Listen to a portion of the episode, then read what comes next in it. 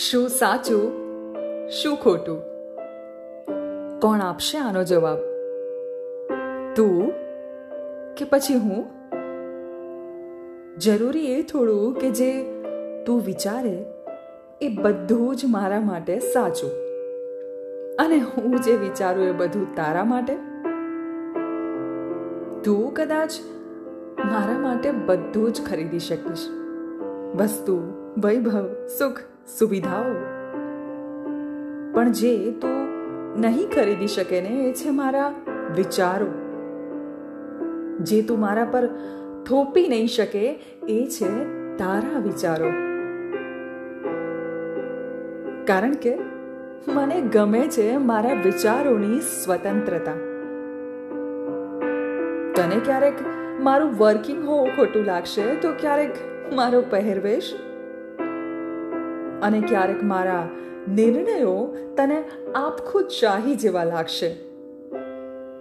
તો ક્યારેક મારી ઈચ્છાઓ ઉપર તારી લગામ હશે. પણ હા, મારા વિચારો પર ક્યારે નહીં. સમાજના આ નિયમો તારા માટે ફક્ત નિયમો હોઈ શકે. પણ એ જ નિયમો મારા માટે બંધન પણ હોઈ શકે ને? હા, એવું નથી કે તને મારી સફળતાઓથી તકલીફ છે. તને ગમે છે? મારું સફળ હોવું, મારું ઉડવું, પણ ફરક એટલો કે મને ઉડવું ગમે છે આઝાદ પંખીની જેમ ખુલ્લા આકાશમાં મસ્ત મગન. અને તારે તારે મને ઉડવા દેવું છે એક પતંગની જેમ. જે આકાશમાં ઉડે તો છે. ક્ષણભર સ્વતંત્રતાનો અહેસાસ પણ કરાવે છે. પણ જેવો માંજો ખેંચાય ને, ત્યારે મને મારા બંધનોની પણ યાદ દેવડાવે છે. શું સાચું અને શું ખોટું? આ પણ, આ તો વિચારોની લડાઈ છે, જે ચાલ્યા કરશે. ત્યાં સુધી કે જ્યાં સુધી આપણે બંને સાથે ચાલીશું.